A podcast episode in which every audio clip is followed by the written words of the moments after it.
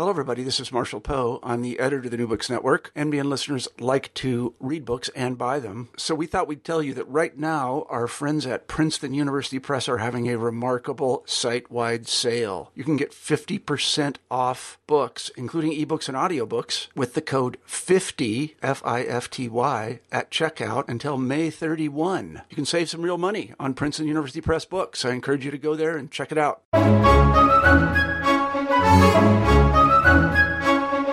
Korea presents a fascinating chapter in the history of Christianity. For instance, the first continuous Christian community in the peninsula was founded by Koreans themselves without any missionaries coming into the country. In their new book, A History of Korean Christianity, Dr. Kirsten Kim and Dr. Sebastian Kim provide the first English language study that covers the history of Christianity, including Catholicism. Korea presents a fascinating chapter in the history of Christianity. For instance, the first continuous Christian community in the peninsula was founded by Koreans themselves without any missionaries coming into the country. In their new book, A History of Korean Christianity, Dr. Kirsten Kim and Dr. Sebastian Kim provide the first English language study that covers the history of Christianity, including Catholicism, Protestantism, and Orthodoxy from its beginnings in the peninsula to the present day. This thoroughly researched work skillfully weaves together such subjects as church state relations, spirituality, and the global impact of Korean Christianity into a narrative that is easy for someone unfamiliar with the subject to follow, but deep enough that experts in the field will gain much from a careful reading. I hope you'll enjoy the interview. Hello, everyone, and welcome back to New Books in Christian Studies. I'm Dr. Franklin Rausch of Lander University, the host of the channel. Today we'll be talking to Dr. Kirsten Kim and Dr. Sebastian Kim about their new book, A History of Christianity, which was published by Cambridge University Press. Uh, Kirsten and Sebastian, welcome to the show. Hi. Hi. Thank you. Well, I wonder if you could uh, begin the interview by just telling us a little bit about yourselves.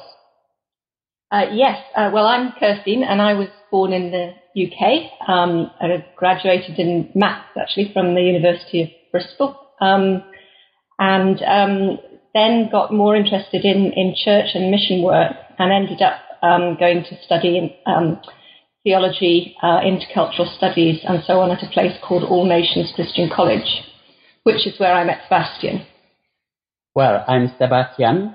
Um, I was born in Korea, South Korea, and I did my electronic engineering my first degree. And then I was involved in mission ministry and then I went to All Nations Christian College where I met Kirsten. And after this study there, we got married and uh, we went to Korea, um, did uh, some ministries, and I did my Master of Divinity at Presbyterian College and Theological Seminary in Seoul, and uh, I was got ordained. And then we both went to Fuller Theological Seminary uh, where Kirsten did, did, her MA and I did my uh, MTH. Uh, after that, we went to India at uh, Union Biblical Seminary in Pune uh, for four and a half years. We were sent by the Presbyterian Church in South Korea, and we were there as a visiting lecturer and uh, we really enjoyed teaching there and interacting with the Indian colleagues there. And after that, we uh, went to, we came to the UK to do further study. Uh, Kirsten did her PhD at Birmingham University, and I did my PhD at Cambridge University. And after that, uh, we both worked in various capacities in various institutions um, in the UK. And then I joined York St. John University about 10 years ago uh, to hold the uh, chair in theology and public life. Um, so I've been here since then. And then I was uh, teaching in the Selly Oak colleges in Birmingham, um, but eventually I um, became professor at a neighbouring institution, Leeds Trinity University, where I'm Professor of Theology and World Christianity. Um, so that's where we are now. We live in York. wow, so you've had a really, um, sorry, I had a little feedback there. Uh, y'all have an amazing uh, kind of background studying this. Yeah, well, it gave us a view of the world. We've written about world Christianity in general, um, but um, and but both our PhDs were on Indian topics, in fact. Um, oh. but, and then we we started to work uh, at a later stage on on on Korean topics, uh, partly because people were always asking us about Korea, um, and uh, we started to do research on Korea as well. Um, yeah. And is that how you came to write this book? Uh, well, yes, I, I, think because we, I mean, we were writing papers on on Korea, um, and but um, there wasn't, well, we couldn't find uh, recent histories of, of Korean Christianity, um, and uh, the um, and when it, when we looked at the older ones, they they were either about Protestantism or about Catholicism, um, or they were sometimes only about you know one denomination. Um, and we were having real difficulty putting it all together. And we noticed when we were examining PhD students, for, for instance, that each PhD student felt the need to give a, a potted history of Korean Christianity before they, at the beginning of their um, dissertation. But um, uh, you know, often it was very partial, uh, it seemed. So um, we thought there really was a need for, for a decent um, one volume history. And um, and that's when, when we approached Cambridge University Press about it. Right. And yeah, that, and that's one thing I really appreciate about this was that by you understand Christianity rather, rather broadly in. Indeed. um, yes, we tried to um, include uh, uh, Protestantism, Catholicism, which are often, you know, if you talk about one, you don't talk about the other, and um, they, it seems as though they don't have anything to do with each other. If you um, uh, and um, and then um, we also uh, included Orthodox, and then all sorts of more recent varieties uh, of Western uh, Christian of uh, Western style Christianity um, and uh, Pentecostalism um, and so on. Yes, as broad as we could. and we also then try to think about the church not only as an institution, um, but also as a movement, as different forms of spirituality. Um, and we noticed in Korea that sometimes there's quite a difference between um, the uh, the way men practice their faith and the way women practice their faith. So we tried to integrate those dimensions as well. Yes, when you look at the history of Korean Christianity, um, is often as Kirsten mentions it is the either uh, Catholics uh, writes about Catholic history or Protestant writes about Protestant history as if that's the uh, only uh, Christian history. Um, so we thought of uh, trying to uh, integrate these two because we believe that, that there are lots of interactions between these two and also in addition to that, there are various different denominations. So that's our emphasis that we would like to see Christianity as a, a kind of same story with a different emphasis. Right, that really came through very powerfully in your book, and that's one thing I, I really um, enjoyed about that was I thought I, I mean it was very difficult to do that because you're the first ones really doing it, and you did it very well. And I also like that you also talked about non-Christian religions in Korea and how we need to understand them to understand Korean Christianity. Yes. Um, well, yes, because we were conscious that Koreans, we, we were trying to look at the Christian story also from from the Korean point of view. Um, there's a lot of material, especially in English. The material tends to be predominantly about the, the Western missionaries who who went to Korea, worked in Korea. Um, but we consciously wanted to write the, about the reception in Korea um, and by Koreans of, um, of, of, Christianity. Um, and of course, they were doing so through the lens of the traditions and the faith that they um, had grown up with and already already had. Um, so we were conscious that that had also impacted uh, the kind of Christianity that emerged. And in, in calling the book uh, a history of Korean Christianity, we were indicating that Christianity is uh, uh, to a large extent indigenized in, in Korea. Um, but some some people seem to have uh, come at it with more of a, a, Confucian perspective. Others have come at it with more of a uh, experience of popular um, Korean traditional religion and shamanistic elements and so on. So you find uh, a, a, mix of spiritualities um, within Christianity that um, and beliefs within Christianity that re- that reflect the different religious um, backgrounds of Korea. And also, it's uh, like any other religious traditions. Christianity were interacting with society and politics and economics so that's quite interesting and important to understand how the Christianity has been shaped by the politics and the uh, situations uh, beside the religious matters.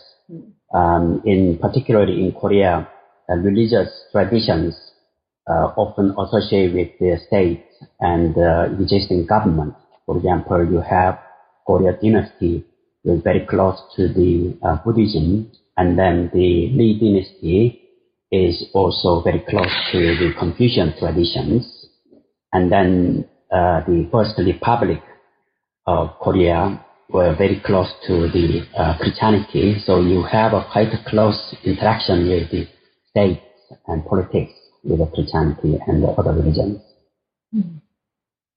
Right, and so Christianity is being shaped by these different traditions, but also you have an argument in this first chapter that Christianity is also important for understanding recent Korean history. Mm, yes, yes. Um, you were going to talk about that, I think. Yes, I think the, um, it is important to understand the uh, history through the um, because because Christianity has shaped a, a, great deal in the modernization and also social political movements. Um, in in Catholicism, when the intellectuals studied Catholicism, they studied Catholicism not necessarily initially uh, as a religious tradition, but as part of the Western learning and new ideas. So that was how uh, they saw the uh, Catholic Catholicism offer to the Korean context. And again, Protestant, when they initially made uh, Protestant uh, Protestantism and introduced into Korea, they saw that as a part of modernizing force and catalyst for the modernization of uh, Korea. So they embraced the Christianity as part of their kind of broader agenda for nation building and also later on part of independent movement. So uh, in order to understand uh, Korean history, we have to understand history of Christianity and what's happening in the Christian churches. And of course, in order to understand uh, Christian church, we need to understand Korean history as well. Mm. And so in the end, we, we structured the book around um, important dates in, in Korean history, not ecclesial dates. Well, anyway, the, the dates that are important for the churches differ according to which church you're talking about. But in the end, we have a, a, a political, um, his, uh, historical structure for the for the book, and and in terms of our ways of explaining the the attraction of of Korea uh, of Christianity in Korea, um, we've given at least, if not more, attention to the socio-political than the religio-cultural. Mm-hmm. In the end, yeah. Oh, excellent, excellent. So you had mentioned, um, I think Sebastian had talked about when how Christianity is first coming into Korea, and that's what you kind of talk about in chapter two, where you're talking about how Catholic Christianity, the first kind of Christianity to really get into Korea and, and have a staying power. Mm-hmm. I wonder if you could tell us what's kind of special about how that came in. Mm, well, within the, um, Catholic Church, um, Korean Christianity um, claims a unique status um, in that um, the, the origins of the church um, are recognized as a, as a lay community. Um, normally, the, the, the um, centenaries of, of a, a, Catholic church in any particular country are um, when the hierarchy was established or when the first bishop arrived. But in the Korean case, uh, uh, the history goes 50 years further back um, to uh, the, um, the lay community that was formed after one of the uh, Korean scholars uh, went to Beijing and took baptism uh, from um, Jesuit priests there um, in China, um, came back and, uh, and baptized his fellows and established this, this lay community. Um, and that, that has huge ramifications actually for, for um, Catholic ecclesiology or theology of the, of the Catholic Church um, uh, globally, um, which uh, um, Korean theologians would like um, to be better known, I think. And also, in addition to that, I think there was uh, some uh, demonstration of Korean enthusiasm for the, this new religion and new learning, uh, because the it is it was the Koreans who went to Beijing, mm-hmm. wanted to learn about Catholicism and got baptized and came back to Korea, and they themselves actually established a, a community and did evangelism and so on and so forth. So that's quite uh, interesting to see the Korean initiative and their enthusiasm. And I think that that's also passed on to the Protestant circle as well. Mm, yes. um, and perhaps that's always, or almost always true in any situation where Christianity is, um, uh, it, it becomes established. But very often we don't actually have the documentation to prove it. In the Korean case, of course, this is very well documented, mm-hmm. which makes it interesting. Mm-hmm. So, what was it about Christianity that these um, early Koreans were interested in? What what made them go out and bring it to themselves? Uh, yes, I think there are various reasons for that. I mean, initially, it was an intellectual movement. It was the kind of accepted by the more intellectuals or the kind of upper caste uh, of the group of people in Korea. So they actually formed a group of the scholars to study this what you call Western learning. So it's not only just a, a, religious literature, but also including the Western philosophy, science, technology, and so on and so forth. So in that process, they learn that there are some integral kind of nature of uh, Catholic teaching and Western learning. So they were got interested in the Catholicism. Um, so that's partly is they're interested in Western learning, and also partly because of the, their reaction to the Confucianism or Neo-Confucianism, that they saw that there was a certain limits of the applying the Neo-Confucian ideas into the uh, Korean context to meet the challenge of modernity. Um, so they saw that uh, Catholicism may offer certain alternative to that. So they were quite interested, interested in, in that. So it's partly because of their interest into the Western learning and partly because of this kind of religious elements that uh, offer to the uh, uh, religious context of Korea.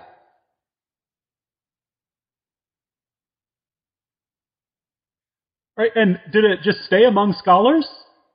Uh, well, I think it soon can be uh, spread to the uh, more merchant class or middle class, and then later on also working class and the lower uh, class.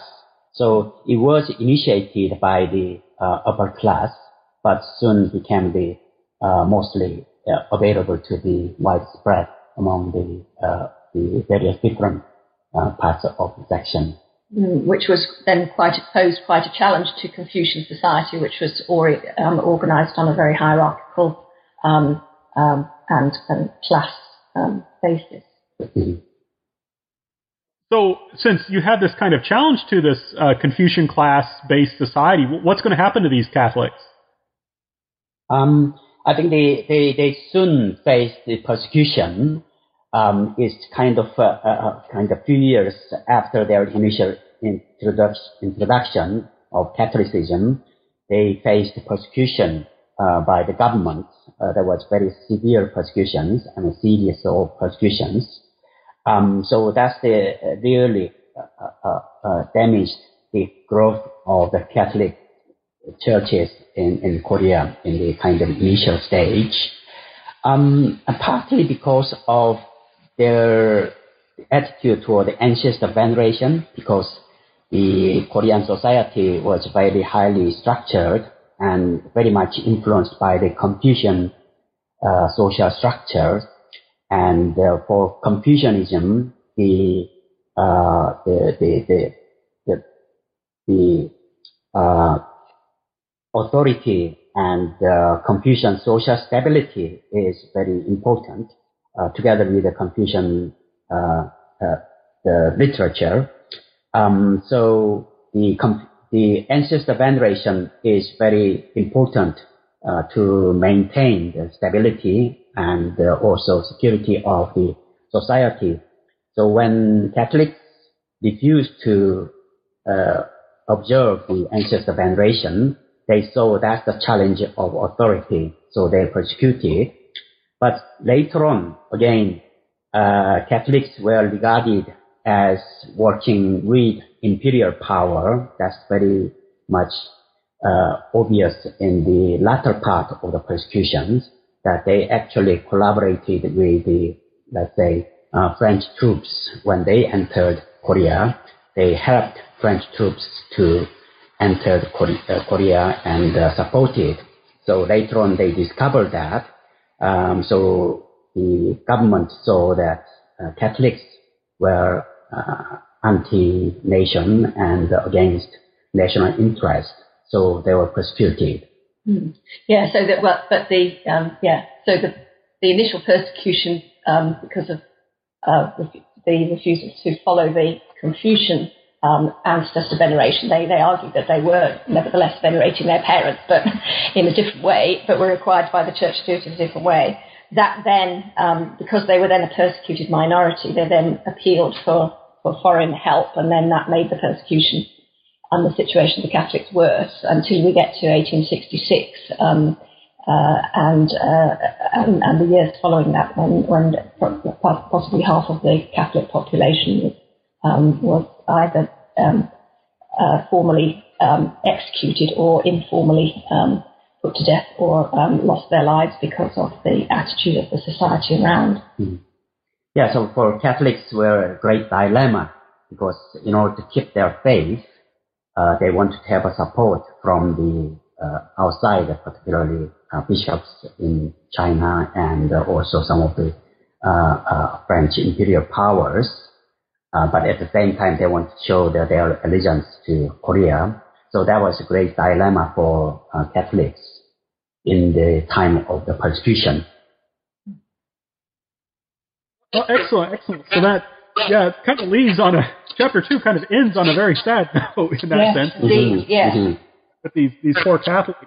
Um, but then, so Koreans in the third chapter, those Koreans decide to bring in another kind of Christianity, uh, Protestant Christianity. Yes. yes, again, um, there, well, there's, there's more than one way in which um, it enters, but, um, but uh, there are elites who are, who are looking for um, alternatives to um, Confucian society is becoming more and more um, unstable, lots of social problems. There's the pressing of uh, uh, the pressure of of Japan as well as other Western powers on Korea to open up and to to to modernise. Um, and um, and the elites begin to see um, modernity um, uh, after the model of the of the United States, particularly, um, and uh, as founded on Protestantism, and using a kind of Confucian logic, I guess, about the, the primacy of the of the ideology or, or belief system um, in order to structure the society. They they um, look to um, adopting a, uh, a Christ, um, Protestant Christianity as a way of refounding Korean society and, and modernizing it um, and uh, dealing with um, some of the uh, very pressing, pressing practical issues also of, of, of, their time.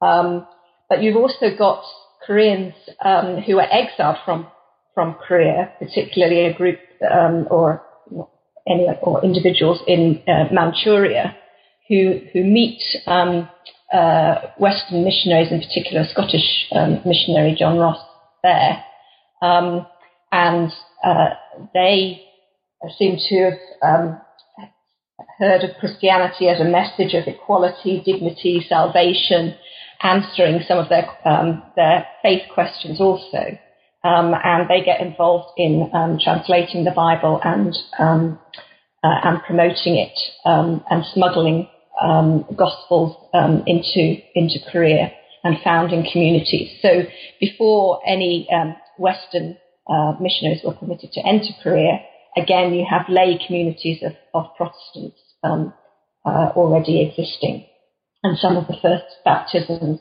uh, are from those communities. So why doesn't the um, government just start persecuting them? Mm. Good question.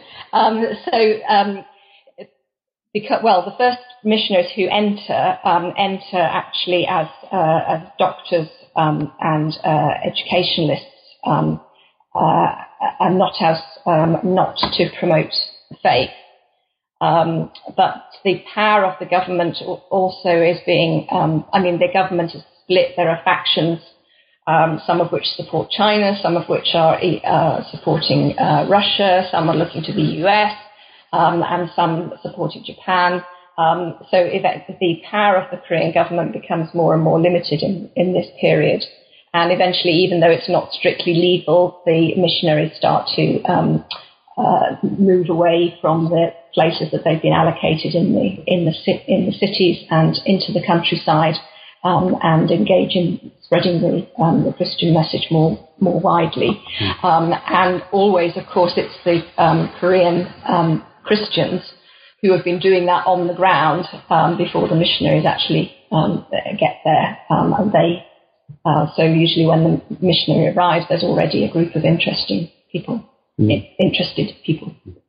And the, also the political situation at the time is that uh, Uh, uh, after the period of a closed uh, policy, the what called Hermit Kingdom policy, at that time the Korean governments were pressurized to open open up their policy to to make a treaty with the various different Western nations, mm-hmm. and also the Koreans themselves also have a great desire to interact with uh, wider world. So there was uh, some uh, mm. movement within the Korea. So uh, I guess Protestant Christianity came into the kind of right moment.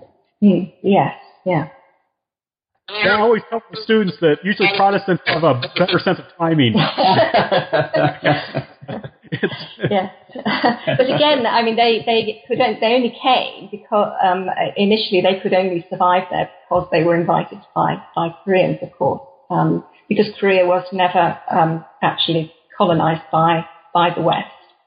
Um, uh, so the, the, situation of the missionaries was perhaps more precarious than in, in many other situations. Um, but it depended which foreign power um, was in the ascendant, um, which missionaries were were supported, or and the extent to which missionaries could be active. So at one time there was an active Orthodox mission from Russia um, to to Korea. But um, but once the Russians were defeated um, by Japan back in 1905, um, um, that had to end. And does that have any role? I mean, the time that Protestantism will now eclipse Catholicism. Mm.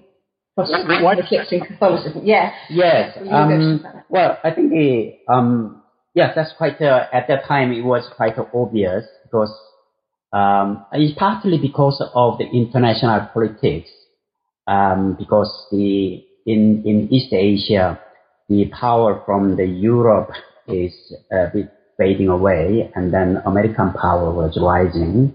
So uh, many of the Koreans saw that there is a, a power shift. Um, but also, uh, as Kirsten mentions, that the more kind of conscious elite, Korean elite, so the um, kind of uh, uh, accepting Protestant ethics and Protestant uh, Christianity as part of their nation building, and also partly because the Catholics were still under suspicion by the government and also by the general people, uh, uh, the, the, legacy of the persecution that uh, Catholics were still working with the imperial powers. So Protestants actually deliberately uh, move away from the Catholics. So they deliberately emphasize that they are different from Catholics. I think that's partly because of this division uh, we have that's a legacy of the, that period, initial period. Protestants emphasize that difference in order to introduce Protestantism in Korea. And partly also the Catholics were a little bit anti-modern at the time, whereas Protestants were very much into the modernism and uh, introducing new ideas and so on. And then uh, Catholics tend to be a more priest dominated, so you are a very hierarchical system, whereas Protestants introduced a lay movement and encouraging the colporteurs and translators, evangelists to build the churches and to do evangelism and so on. So there was lots of different approaches.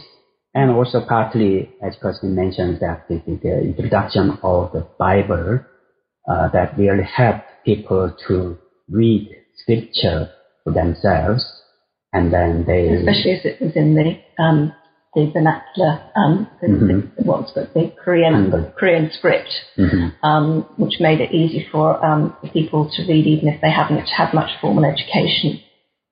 Yeah. So Christianity, Protestantism could become a, a popular movement. The Catholics also had used um, Hangul, but um, not to the to the same extent. It's ironic, really, that the um, the Catholics had started as a lay movement, but once missionaries were uh, able to come into Korea, they tended to to dominate, and whereas the Protestant missionaries were very thin on the ground and um, didn't have a lot of money um, and adopted something called the Nevius method, um, which basically meant that Koreans themselves would grow their own um, support, um, uh, their own churches, leaving the missionaries free to look after hospitals and schools and um, institutions. Um, and so that meant that Protestantism was much more of a lay, um, lay-led uh, movement. If I just add a Nevius method is the um, uh, introduced by the missionaries in uh, in, in China, uh, American missionary in China. Um, the basically idea is that three self movement is self-propagating, self-supporting, and self-governing, and which is very important principle for the growth of the Korean churches in South Korea. Excellent. Now, you had mentioned in chapter, uh, or you'd mentioned there was this competition among different countries for kind of influence in Korea. Mm-hmm. In 1910, Japan wins that competition and, and annexes Korea. Yeah. So and you deal with that in chapter four, and you talk about how Protestant Christianity is kind of a threat to the Japanese colonial state. I wonder if you could tell me why that is. Yes, because um, Protestantism had become linked with, with Korean nationalism um, uh, for a number of, of different reasons. Um, the missionaries had um, encouraged Koreans to think of themselves um, like uh, as as like Israel in the um, in the Old Testament, uh, a small country uh, sandwiched between empires, suffering, uh, but nevertheless chosen by God. And the and the word they argued that the the word that they'd adopted um, to to uh, to name God, um, the pure Korean word Hananim or Hananim, um, actually meant meant one God and indicated that Koreans had had a, an understanding of, of monotheism even before um, they'd heard about um, about Christianity. Um, so that they developed this strong sense of Korean identity, um, and uh, and this this uh, encouraged uh, Koreans who wished to distance themselves from from China um, and uh, in, initially. Um, but it also uh, then later uh, had the same effect um, for Koreans wanting to stand up against Japan and assert that um, Korean ethnic um, and, uh, and national um, identity.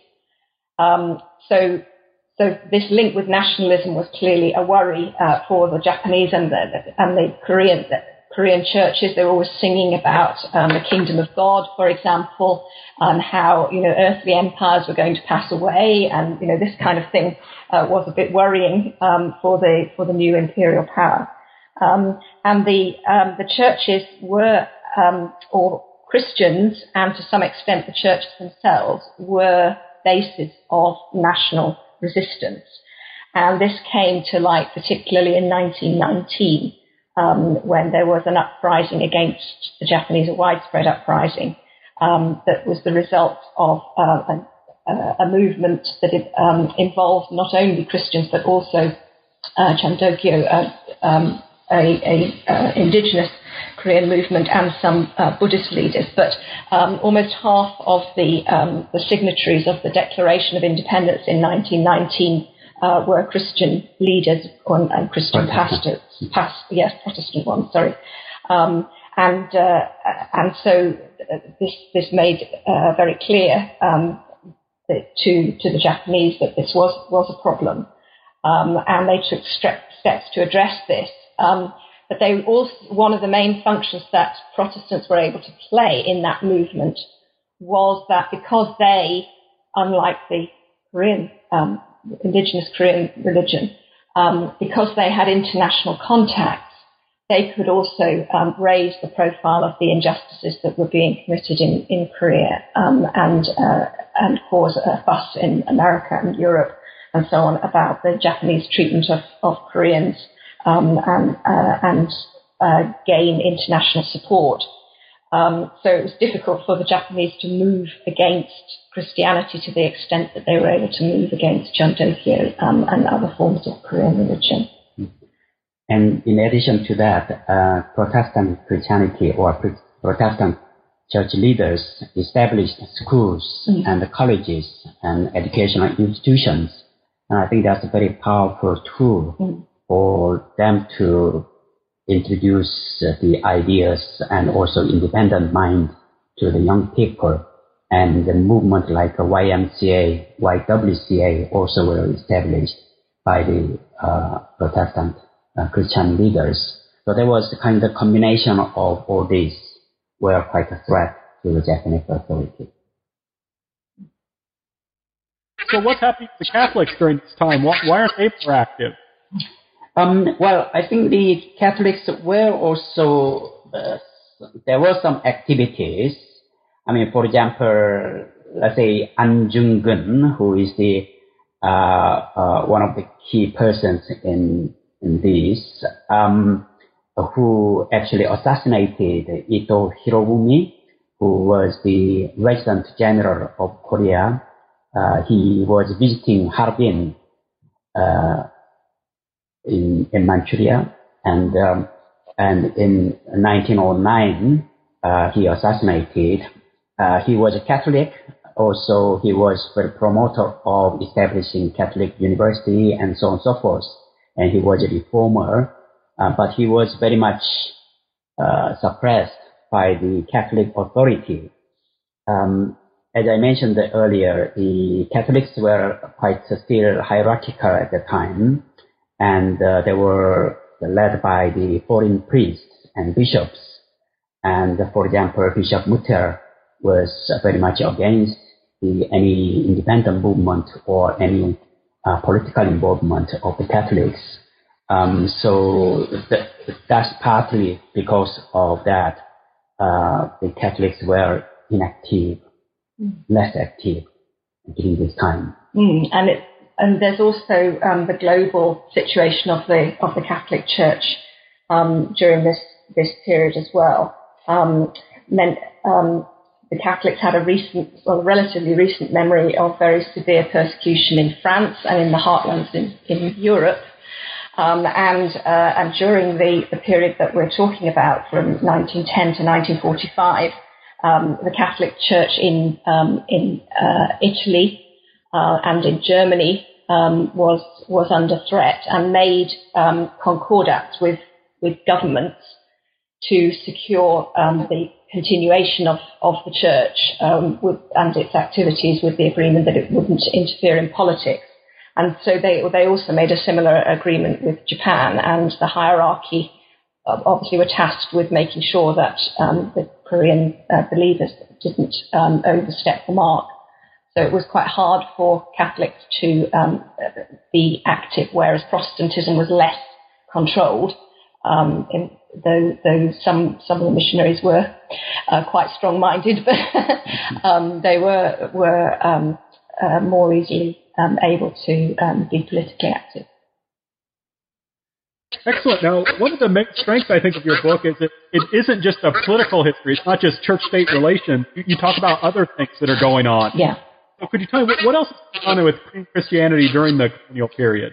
Mm, yes. Well, especially um, because um, the, the, the, pressure on the institutional churches um, meant that you know certain things couldn't happen publicly um, in and, and what what could be said in church and so on had, was was constrained.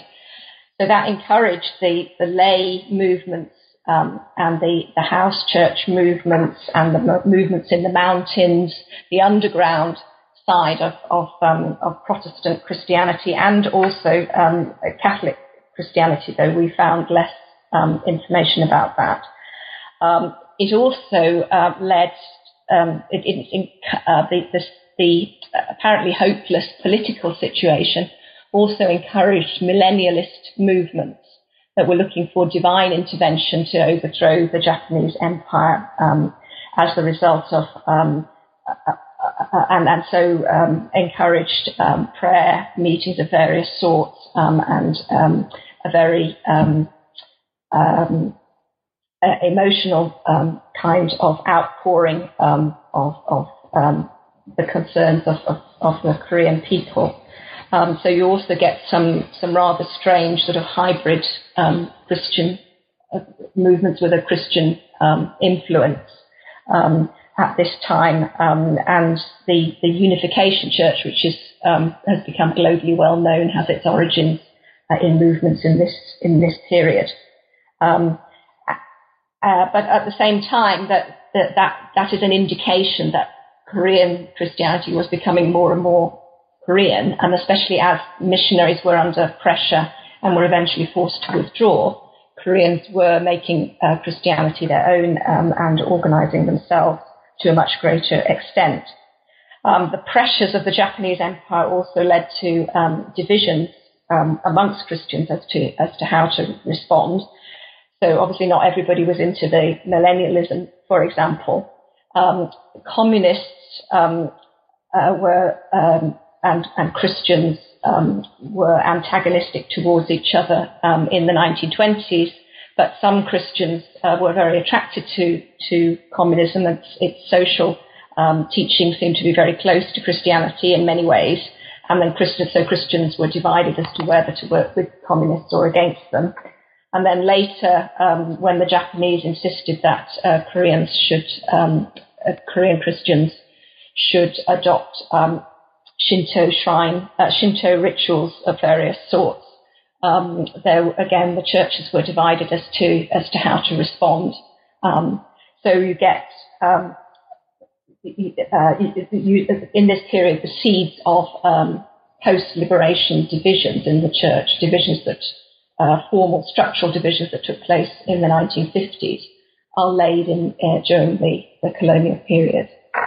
Um, the underground nature of the church also encouraged women's spirituality of, of various sorts. Um, and so you get leading um, women healers and so on, for example, um, practicing during this time, um, as well as um, some uh, prominent um, male ones as well, revivalists. Excellent.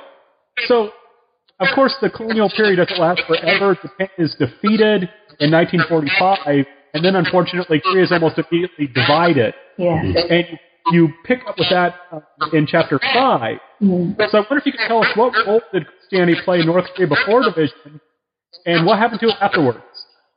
Yes, well, uh, this is um, uh, particularly interesting because North Korea was was the um, the stronghold of um, of Korean um, Christianity. Um, uh, certainly, there were more than um, more than half of Protestants um, were um, in in the northern part of Korea and what became North Korea, and a third of Catholics also of, of the Catholic population were in that part of the country.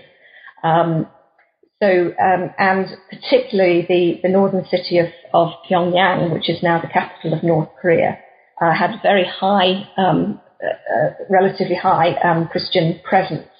Um, it was even uh, sometimes referred to as the Jerusalem of the East because of the, the number of um, uh, church establishments of various sorts. And um, the Christians of, of, Pyongyang, both Protestant and, and Catholic, uh, tended to be more um, modern, more entrepreneurial, uh, better educated um, than um, Christians in other parts of the country, or indeed many other other Koreans in in general. Um, so uh, they they were also quite um, uh, they were more, more well-to-do and more politically um, powerful. Um, but following the di- the division of Korea, um, some Christians chose to work with the communists and to join something called the, the Christian Federation. Um, but many Christians were among were belonged to the bourgeois um, society that the communists were against. Um, that they were allowed to, to flee south if they chose to do so. Um, so you get a large exodus of Christians um, to to the south, um, and um, uh, but for those Christians who remained, um, eventually we don't hear anything more about. After a few years, we don't hear anything more about the Christian Federation. Um, and uh, the, once the Communist Party, the Communist Workers' Party, is in charge, um, various steps are taken to suppress Christianity, and um, people who are inclined to be religious end up in the lower tier um, of, um, of North Korean society. Um, uh, and, and it's not until the late 1970s that we again hear um, of, of the presence of Christians in Korea, in North Korea. And so, um, so in the north, Christianity becomes weaker, but in the South it's going to become stronger. How does that happen? Uh, well, um, as Kirsten mentions, that uh, there are lots of uh, Christians actually uh, migrated to the South, and uh, according to statistics, uh, between 1945 to 1950, about 5 million people migrated to the South. And out of 2,000 churches established in the South, uh, nearly 90% of those churches were built by the um, refugees from North.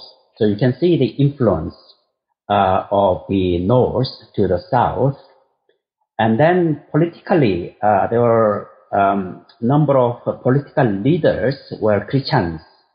A key person was the Syngman Rhee, who later became the uh, first president of the Republic of Korea, South Korea.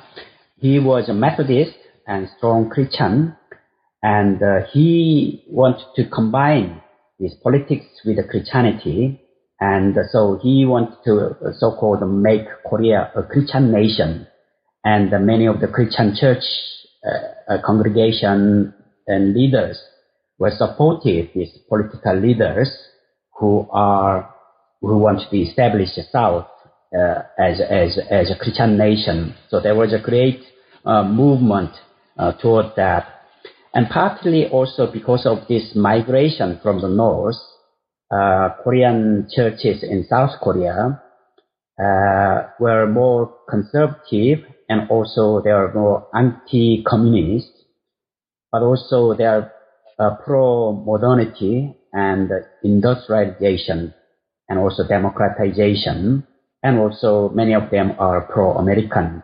So that's a combination of all these ideology and tendencies. Uh, people will strongly get together and they want to build South Korea on the basis of Christian notions and Christian ethics and Christian foundation. So that makes uh, uh, um, the Christianity in South stronger. And I noticed there's um, the dividing year between chapter 5 and chapter 6 is 1961. Mm-hmm. Uh, tell me why did you choose that year? Mm-hmm. Um, because um, this was the beginning of the um, uh, military-backed government, although um, General Park was, was elected. Mm-hmm. Um, there had been a, a military coup deposing previous uh, the, the uh, government of, of, of Syngman Rhee and also a later um, uh, uh, the government of Syngman Rhee had collapsed um, and uh, Chang Myon was um, was deposed by the military government. Chang Myon had, uh, was only in power for a short period of time, six months or so, but he was a he was a Catholic. So he'd had two Christian leaders who tr- tried to govern in a um, uh, in a democratic uh, manner, um, neither of which had succeeded, and Syngman Rhee's government particularly had become very um, very corrupt. Um, uh, but the, the, of course, with the proximity of North Korea and the threat, the, the antagonism between the two countries, because the, after the Korean War there was no peace treaty, and both governments were still claiming to, um, to have a right to the whole peninsula, both northern, um, the northern and southern governments. So uh, many people were worried that any st- instability in South Korea would be taken advantage of by, by the North. Um, and um, it seems most Koreans were prepared to, to back the, uh, the military rather than have the, the instability of, of weak governments. And Christian leaders, um, uh, Protestant Christian leaders and uh, Catholic leaders also uh, were inclined to, to agree. Um, so 1961 was a, a, a transition in, um, in Korean society to the kind of um, uh, mobilized, militarized um, uh, system, um, which, um, although it suppressed human um, human rights in terms of, of civil rights, and, and actually did quite a lot for people's social and economic rights in that the military were determined to build up a strong and powerful South Korea and so led the um, industrialization of Korea and um, uh, uh the, the, rapid rise of, of Korea as a, as a global power um, uh, was, was uh, uh to a large extent to do with that, that leadership, um, even though, of course, there were many people who suffered in the process. So, how are Christians reacting to this dictatorship? Um, is the reaction from the churches were sharply divided as politics um, the more conservative or evangelical sections of the church, which is in terms of numbers, they are majority.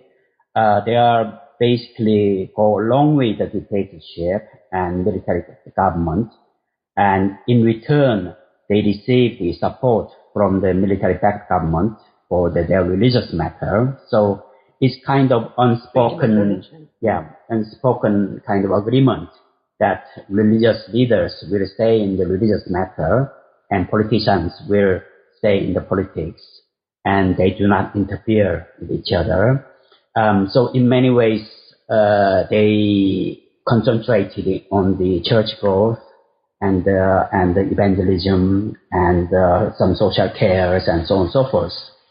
Whereas the in terms of numbers, some small sections in the Protestant church and then the Catholic church were very much against the military-backed government uh, for their human rights abuse and also uh, uh, various different aggressive attitude toward the ordinary people.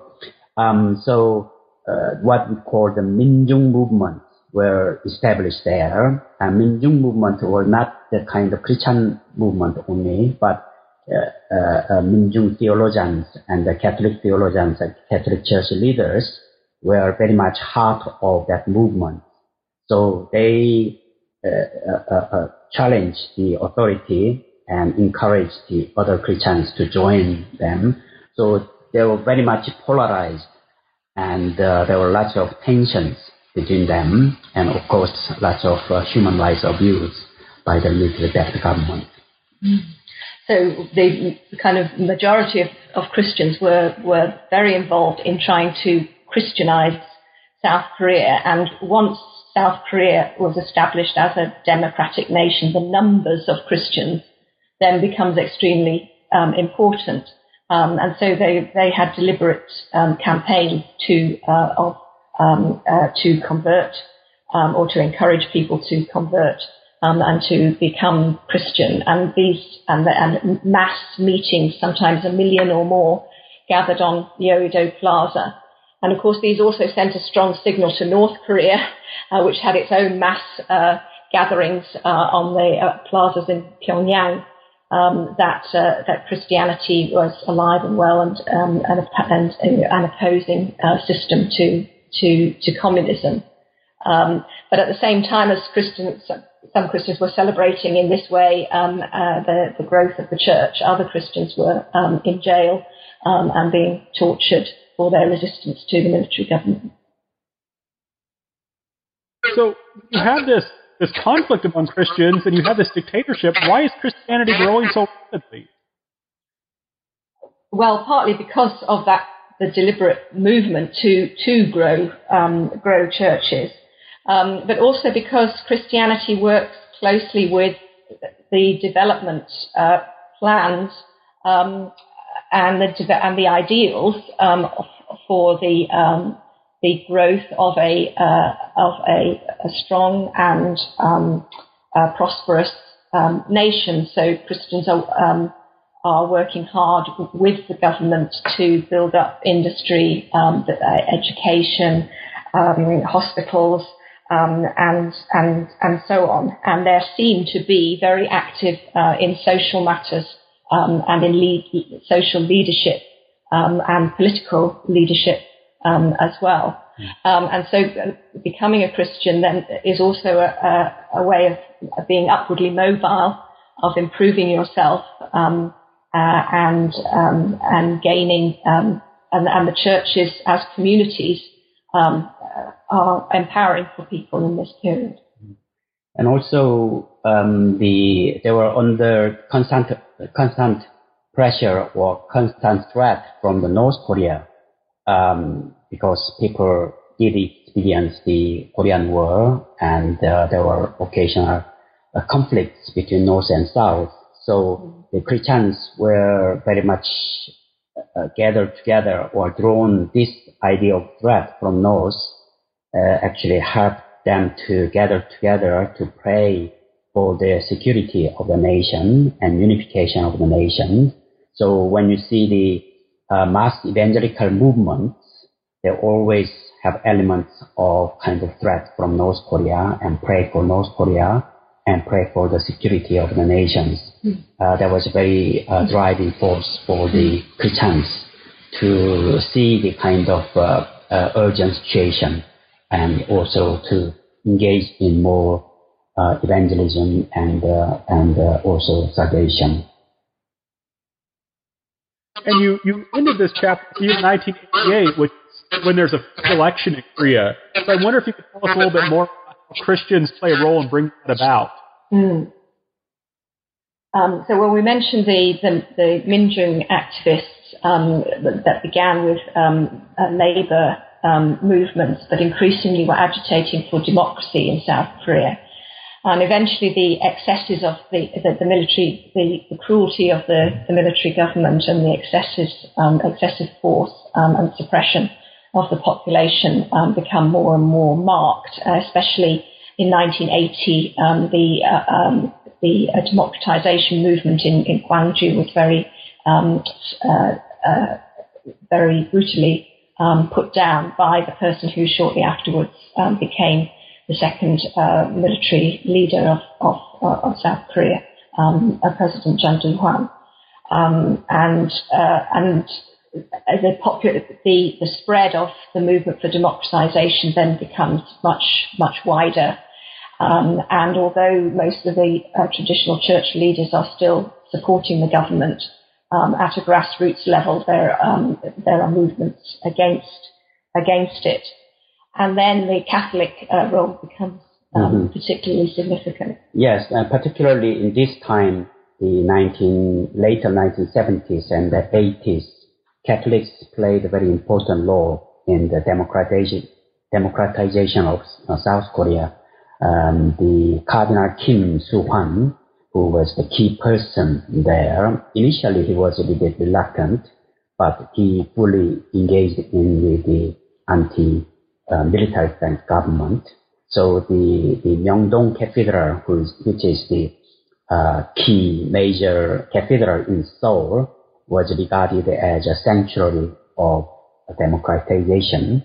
Uh, so Catholics were very much involved in, and many of the young Catholic priests formed the group and they are the ones who uh, encouraged people and challenged the uh, military-backed government and led demonstrations.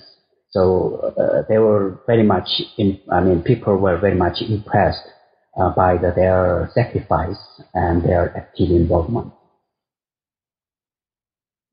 Right. And so what happens with the Catholics? I mean, they're passive for much of our story, and all of a sudden they're active and they're growing really rapidly. Mm, yes. Um, and so, um, and they continue to grow, uh, um, and um, uh, though, though Protestant growth starts to falter in the um, in the 1990s, um, Catholic growth is is partly on the, the, back of this key role that they that they've had in democratization.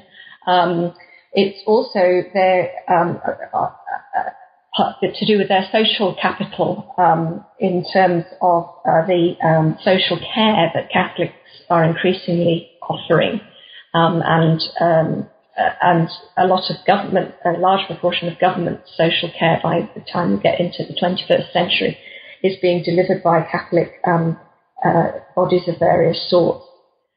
I think there's also when in the in the change from uh, military governments and pushes for industrialization and modernization to the kind of post uh, the, to, in, into the democratic period where Koreans can enjoy the fruits of of um, their their labours more and uh, society becomes more more postmodern in many respects. Um, the attitudes of the youth are different um, because they they haven't experienced in the same way the privations of the Korean War and so on there's an, uh, in this new kind of culture um, in South Korea as well.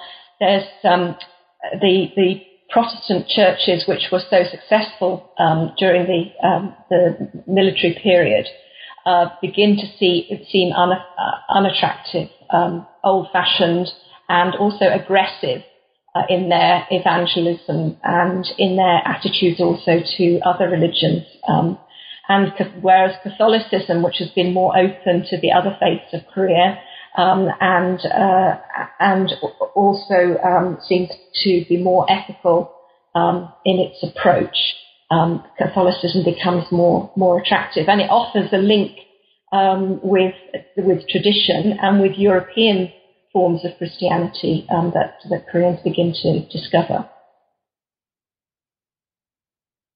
So I wonder, as kind of a final question about your book, could you tell us what kind of role are Christians playing globally now? Mm. Uh, well, yes. Um, I mean, I think what we one of the things we tried to do throughout the book was to say, well, Korean Christianity isn't only in Korea, um, and especially during the periods of instability um, during the 20th century, for various reasons, Koreans left Korea. The exiled community, the diaspora communities, um, were were interlinked um, and continue to be interlinked with what what happens in, in Korea. But at the same time, they they play an important role in many um, parts of the world.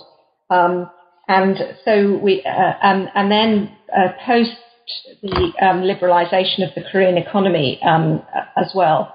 We get more and more Koreans, uh, uh, Protestants first, and now increasingly Catholics who are engaged in world mission of various sorts um, Koreans feeling that they um, had uh, received uh, so much and uh, uh were um, indebted um, and, and needing to repay the debt of the gospel and to share what they had um, had received and the gifts that they believed God had given them with um, with the wider community, particularly in poorer parts of the world. There So lots of Koreans involved in medical and other uh, other work in different parts of the world as well as sharing the, the Christian message. Um, it's also, um, uh, in a way, wanting to celebrate uh, Korean success and export some of the successful uh, ways in which the church, uh, that they thought, that they understood that the church had grown in Korea. Um, and many Christians around the world have heard of Korean church growth and the spectacular numbers and the mega churches and so on. Um, so um, Korean Christians gained a lot of confidence to share their particular practices, um, their particular style of faith. Um, and other Christians also were looking to bring um, peace in the world um, and to address some of the issues that are still keeping the Koreas divided. Um, when it's, it's very difficult for the two Koreas to relate to each other directly. Uh, but by bringing wider peace, there's a possibility for reconciliation within the peninsula itself. So we get many prominent, many Koreans prominent in Christian leadership, in, in theology, and so on in, in many other parts of the world. I think the Korean Christians have experienced uh, great suffering in, in modern period when Christianity was introduced in Korea. Uh, in terms of secular history, uh, Korea went through the uh, uh, terrible time of turmoil, and uh, they believe that through the introduction of Christianity, both Catholics and Protestant Christianity, they have received lots of blessings and lots of insights from Christian faith and so they would like to share with uh, uh, the, the other people in the other parts of the world. So the although the growth of the Korean churches uh, may not be as spectacular as before, but the enthusiasm of Korean Christians will still remain. So they are very much enthusiastic to share their gospel and to go to the other parts of the world. So the mission, kind of missionary activities were very much a part of the Korean Christianity. Excellent. Well, thank you very much. And um, thank you so much. We've taken a lot of your time. So I'd like to take a little bit more just to ask you our traditional question. What are you working on now? Mm. Uh, well, we've um, recently received some funding from the Academy of Korean Studies actually to go in a bit more detail into the period 1945 to 48 the crucial period during which um, uh, North Korea and South Korea were set up as, as, as, separate nations, and to examine in a bit more detail what exactly the, the role of Christians and global churches was um, in, in, in that situation, because we think it, it, it's quite significant. Mm. So that's one thing. Mm. Um, uh, I'm also involved in this book project, um, the Christianity and Politics in Korea, because it's offshoot of the, our project History of Korean Christianity because uh, there, there are lots of uh, interaction between Christianity and politics. It's fascinating to see the, the various different ideas and uh, different uh, interactions. So I'm working on the book project on this particular topic. Yeah. And I'm also interested to take the um, uh, ideas uh, that are being developed in Korea, theological ideas being developed in Korea in dialogue with the um, traditions and experience of, uh, of, Korea and to look at how they um, challenge some of the ways that we do theology in the West. Oh, well, those both sound like really fascinating projects. Hopefully, we can have you on again. right. Thank you. well, thank you again so much for being with us today. And thank you for our listeners. And please, uh, this interview was not enough to get all the richness out of this book. So uh, please go out and, and uh, get this book. Thank you. thank you very much for having us. It's been good to talk with you. You too. You all have a good day. Yeah. Thank you. This has been New Books in Christian Studies. Thank you for listening, and we hope you'll come back and listen again soon.